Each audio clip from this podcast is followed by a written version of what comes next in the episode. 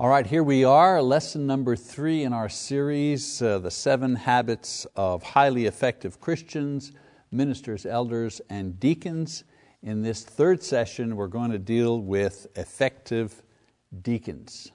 Uh, let me go back to uh, talking about the uh, idea that for the title that comes from a, a book uh, entitled uh, Seven Habits of Highly Effective People by Stephen Covey. Um, in this book, as I mentioned before, he reviews 200 years of literature devoted to success and human development. And what he did was he uh, distilled you know, what he learned into seven basic uh, principles. Very popular book many years ago and still uh, quite high on the bestseller list today. Now his conclusion uh, was that successful and effective people, regardless of the time and place they lived in, shared some common characteristics that enabled them to become highly effective uh, as artists or politicians, business people, teachers, so on and so forth. In essence, he says that they were people who were motivated by principles rather than profit. People who worked at being something rather than having something. And so, using Mr. Covey's approach, I've used the Bible and my experience in church work to identify some of the characteristics that make for successful Christian living and effective ministry as elders and ministers. And so, as I said before, in this session, I'd like to close out the series with a lesson describing the seven habits of highly uh, effective deacons. Now, the Bible doesn't list the qualities needed for being effective as a deacon, like Mr. Covey does in his book, but it does give us a model that we can study.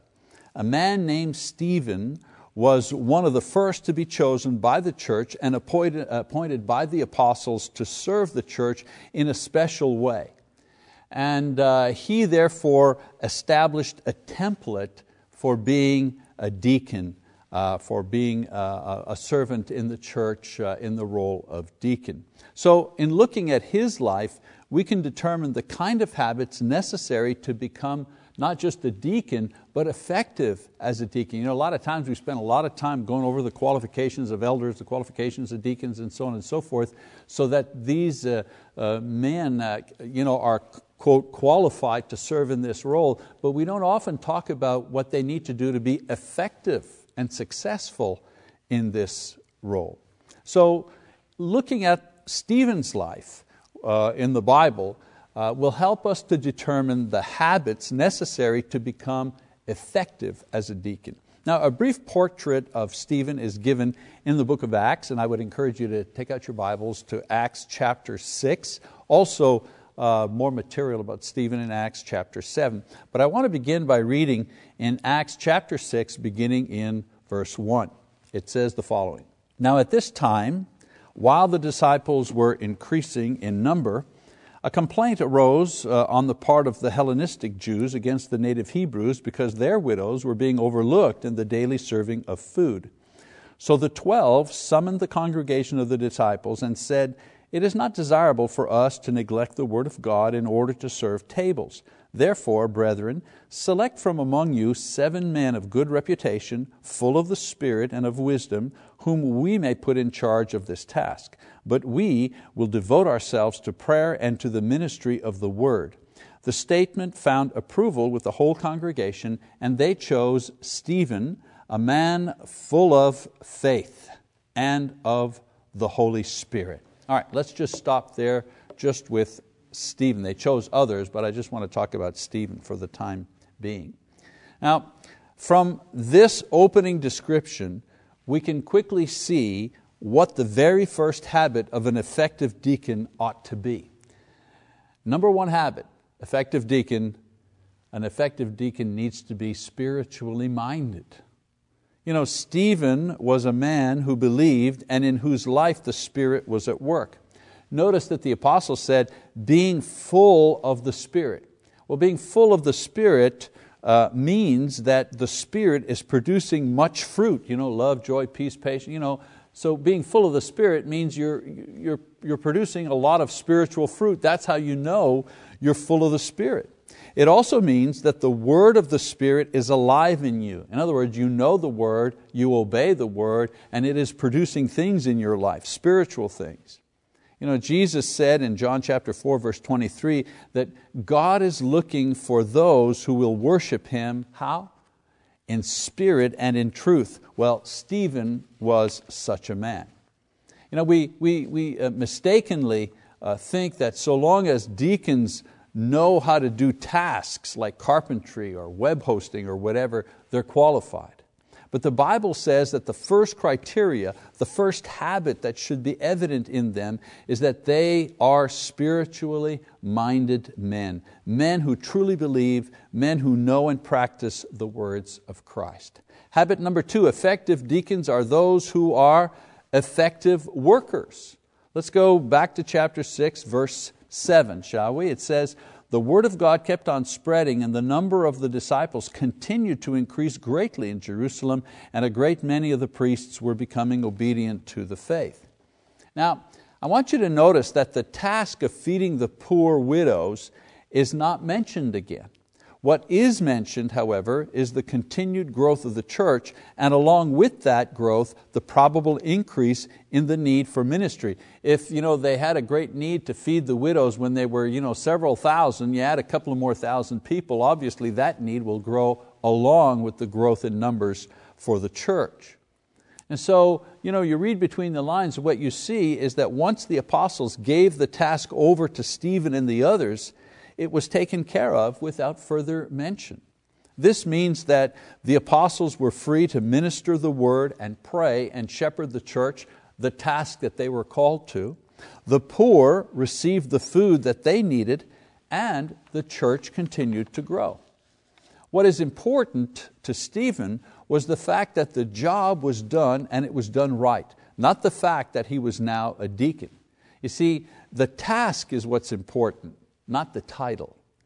Deacons are the ones that do a lot of the heavy lifting in the church. That's the point of being the deacon. They're the ones that do the heavy lifting. They're the ones that do you know, the hard jobs, the dirty jobs at times. Uh, deacons not only know how to serve, they want to serve and they are good at it because they have developed the habit of effective service. All right, habit number three effective deacons also have the habit of submitting to leadership. Let's read verse 8, chapter 6. It says, And Stephen, full of grace and power, was performing great wonders and signs among the people.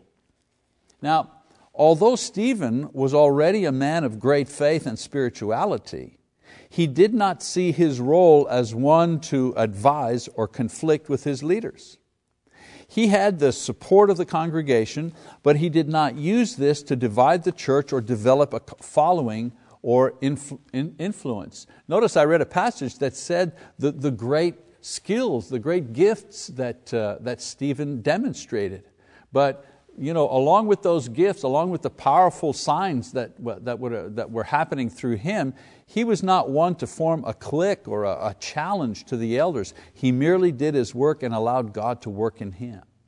And so effective deacons respect the leadership of other men. Even though these men may be weak or sinful at times, their wisdom is demonstrated in their submission to God's plan. So even when he could exercise miraculous powers, Stephen continued to serve and submit to the leadership of the apostles. Another habit, habit number four, of effective deacons is that they continually develop their skills. Verse 9, continue reading with me, please. It says, But some men from what was called the synagogue of the freedmen, including both uh, Cyrenians and Alexandrians, and some from Cilicia and Asia, rose up and argued with Stephen, but they were unable to cope with the wisdom of the Spirit with which uh, he was uh, speaking. And so here we have uh, successful, effective deacons are always expanding their capacity to serve. Stephen, for example, began with the task of benevolence and food distribution, but he developed and used his other gifts as well. He used his gifts to evangelize. He used his wisdom to defend the faith. You know, sometimes deacons think they are limited and can only do one thing, but in order to grow, we need to follow a pattern for growth, which is relatively simple to explain. There is a pattern you know, for growth, individual growth, individual ministry growth in the church. The pattern for personal growth in ministry is follows. A, learn how to do the job yourself. B, teach somebody else to do the job and to do it well. C, you learn a new job. D, repeat the cycle.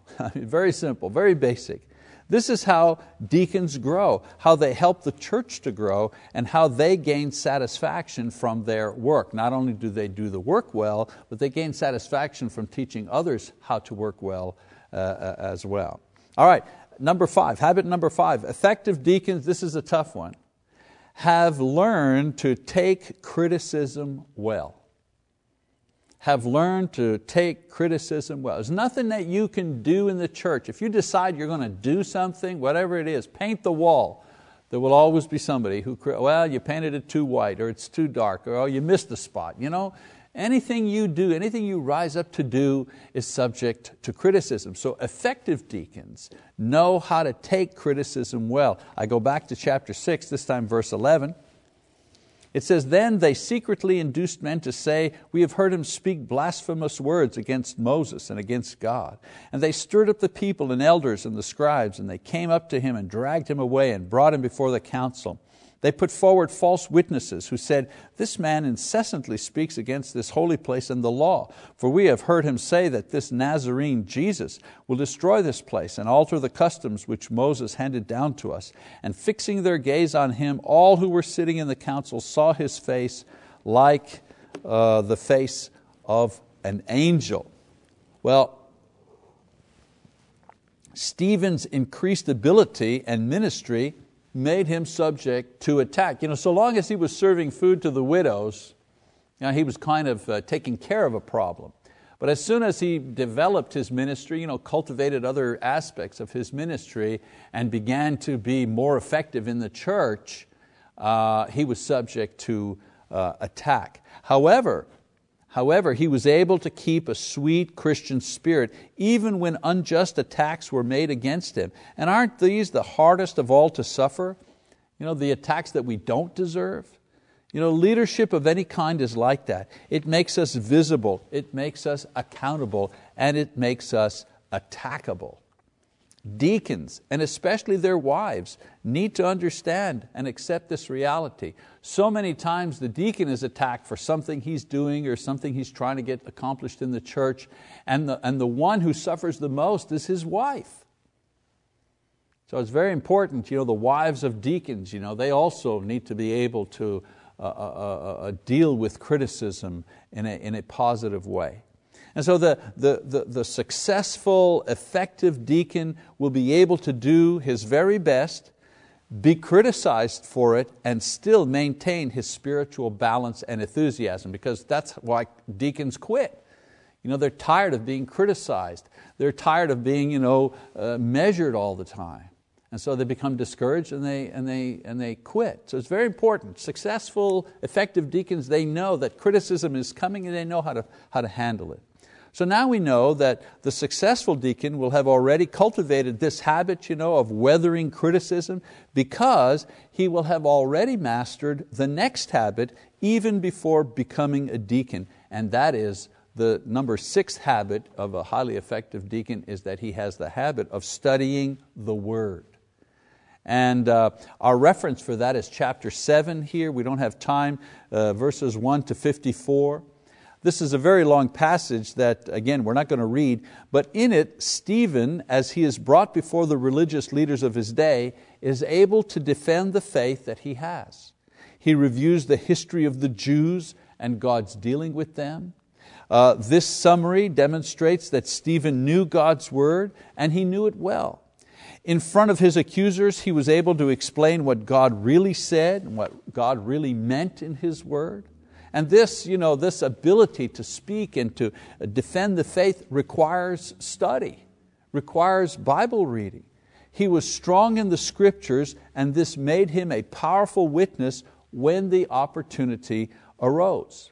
You know, Bible study and service are not mutually exclusive. You know, I, I, served at a congregation once where several of the deacons, you know, they would roam the halls during Bible class and then hang out in the kitchen and have a coffee, you know, and maybe open the door for somebody coming in and out of the, out of the, the worship service. They thought that their service, their deacon service, was you know, putting the communion trays away and monitoring the door, and they thought that this excused them from ever attending Bible class or ever attending a worship service. In other words, they were deacons, but they never heard a sermon and they never heard a Bible class. Being a deacon or doing the work of a deacon is not some kind of hall pass to get you out of studying God's Word. As a matter of fact, knowing the Word well is what enables a deacon to do and serve in ways uh, that are in accordance to God's will and thus effective. You can't be an effective deacon if you don't know God's Word. You see, it's not just what you do or how much you do that makes you an effective deacon, it's if you do it according to the Spirit and the will of God. And for this to happen, you actually have to know His Word. Finally, effective deacons have the habit of relying on God, relying on God. So let's go to chapter 7 in the book of Acts. This time flip over, uh, flip over rather, to verse, um, verse 54. We're going to pick it up in verse 54. It says the following. Now, when they heard this, this is the group that was uh, attacking uh, you know, Stephen, and uh, Stephen makes his defense, a very eloquent defense, solid in the word. It says, Now when they heard this, they were cut to the quick, and they began gnashing their teeth at him. But being full of the Holy Spirit, he gazed intently into heaven and saw the glory of God and Jesus standing at the right hand of God. And he said, Behold, I see the heavens open up and the Son of Man standing at the right hand of God. But they cried out with a loud voice and covered their ears and rushed at him with one impulse. When they had driven him out of the city, they began stoning him, and the witnesses laid aside their robes at the feet of a young man named Saul. They went on stoning Stephen as he called on the Lord and said, Lord Jesus, receive my spirit. Then falling on his knees, he cried out with a loud voice, Lord, do not hold this sin against them. Having said this, he fell asleep. Now, in his worst moment, Stephen reveals the essential quality that made him an effective deacon. He relied totally on God. In everything he did, from serving food to preaching and debating, which led to his witness of faith that cost him his life, Stephen was a man who sought after and depended on God for all things. We need to understand that becoming a deacon has a double edged quality to it. Many times, men are chosen for this role because, well, they're talented, they're self starters, they're successful, they're good organizers. With time, however, we find out that these very qualities often lead these men to rely on themselves to rely on their own skills or their own strength. The result is that these kinds of men often wait until they are in deep trouble or over the edge before they'll call out to others for help or to call on God for help. The highly effective deacon is a man who puts his talents and abilities and resources into God's hands and depends wholeheartedly on the Lord to direct and to support him in ministry. And so, you know, whether it be planting flowers or helping the poor, managing the budget or visiting and caring for the sick and the dying, all things are done in the strength of the Lord and for His glory. You know, I, I, I find it amazing. I don't know if you've kind of noticed this. I find it amazing that it was not an apostle or a preacher or an elder who was first martyred for Christ. It was a deacon. It was a deacon. And isn't it amazing that the death of this deacon served as the catalyst for an evangelistic thrust that eventually brought one of the murderers, one of his murderers, Saul of Tarsus, to Christ? The Bible says that deacons who serve well, meaning who serve effectively, receive a high standing and have confidence in Jesus Christ. That's 1 Timothy chapter 3, verse 13.